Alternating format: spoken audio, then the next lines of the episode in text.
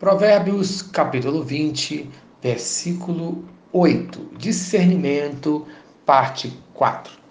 Em quarto lugar, peça discernimento a Deus para ser justo. Versículo 8.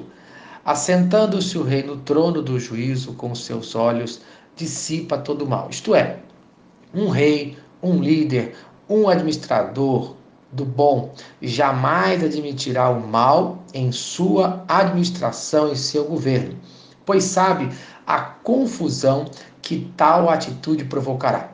Esse líder é responsável por uma boa administração. Por isso, quem tem qualquer função de administrador deve pedir discernimento para Deus, para liderar com justiça da sua casa ao governo de uma nação. Provérbios, capítulo 16, versículo 10. Nos lábios do rei se acham decisões autorizadas. No julgar, não transgrida, pois a sua boca. Isto é, o rei funcionava como representante de Deus, conforme Deuteronômio, capítulo 1, versículo 17. Não sereis parciais no juízo. Ouvirei tanto o pequeno como o grande não temereis a face de ninguém, porque o juízo é de Deus. Porém, a causa que vos for demasiadamente difícil, fareis vir a mim, e eu a ouvirei.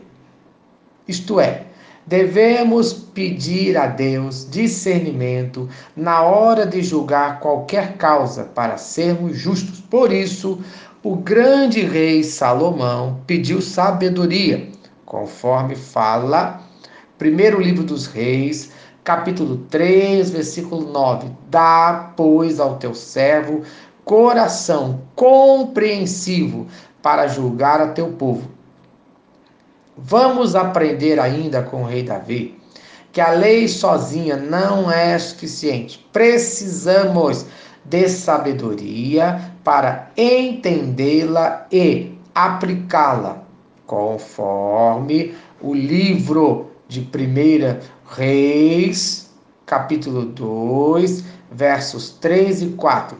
Guarda os preceitos do Senhor teu Deus, para andares nos seus caminhos, para guardares os seus estatutos e os seus mandamentos e os seus juízos e os seus testemunhos, como está escrito na lei de Moisés, para que prosperes em tudo quanto fizeres, e por onde quer que fores, para que o Senhor confirme a palavra que falou de mim, dizendo: Se teus filhos guardarem o seu caminho, para andarem perante a minha face fielmente, de todo o seu coração e de toda a sua alma, nunca te faltará sucessor ao trono de Israel. Isto é, se houver fidelidade à palavra de Deus, ele nos abençoará com todo discernimento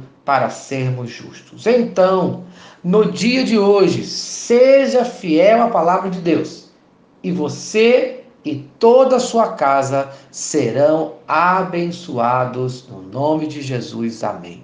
Se esta mensagem abençoou a sua vida, compartilhe com quem você ama. Vamos orar? Senhor Deus, obrigado por mais um dia de vida.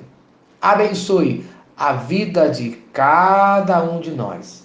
Que cada um no dia de hoje escolha ser fiel à sua palavra e assim será abençoado no nome de Jesus. Amém. Eu sou o pastor Eloy, sou pastor da primeira Igreja Batista em São Miguel Paulista, localizada na rua Arlindo Colasso, número 85, no centro de São Miguel Paulista, São Paulo. E lembre-se, Deus no controle sempre.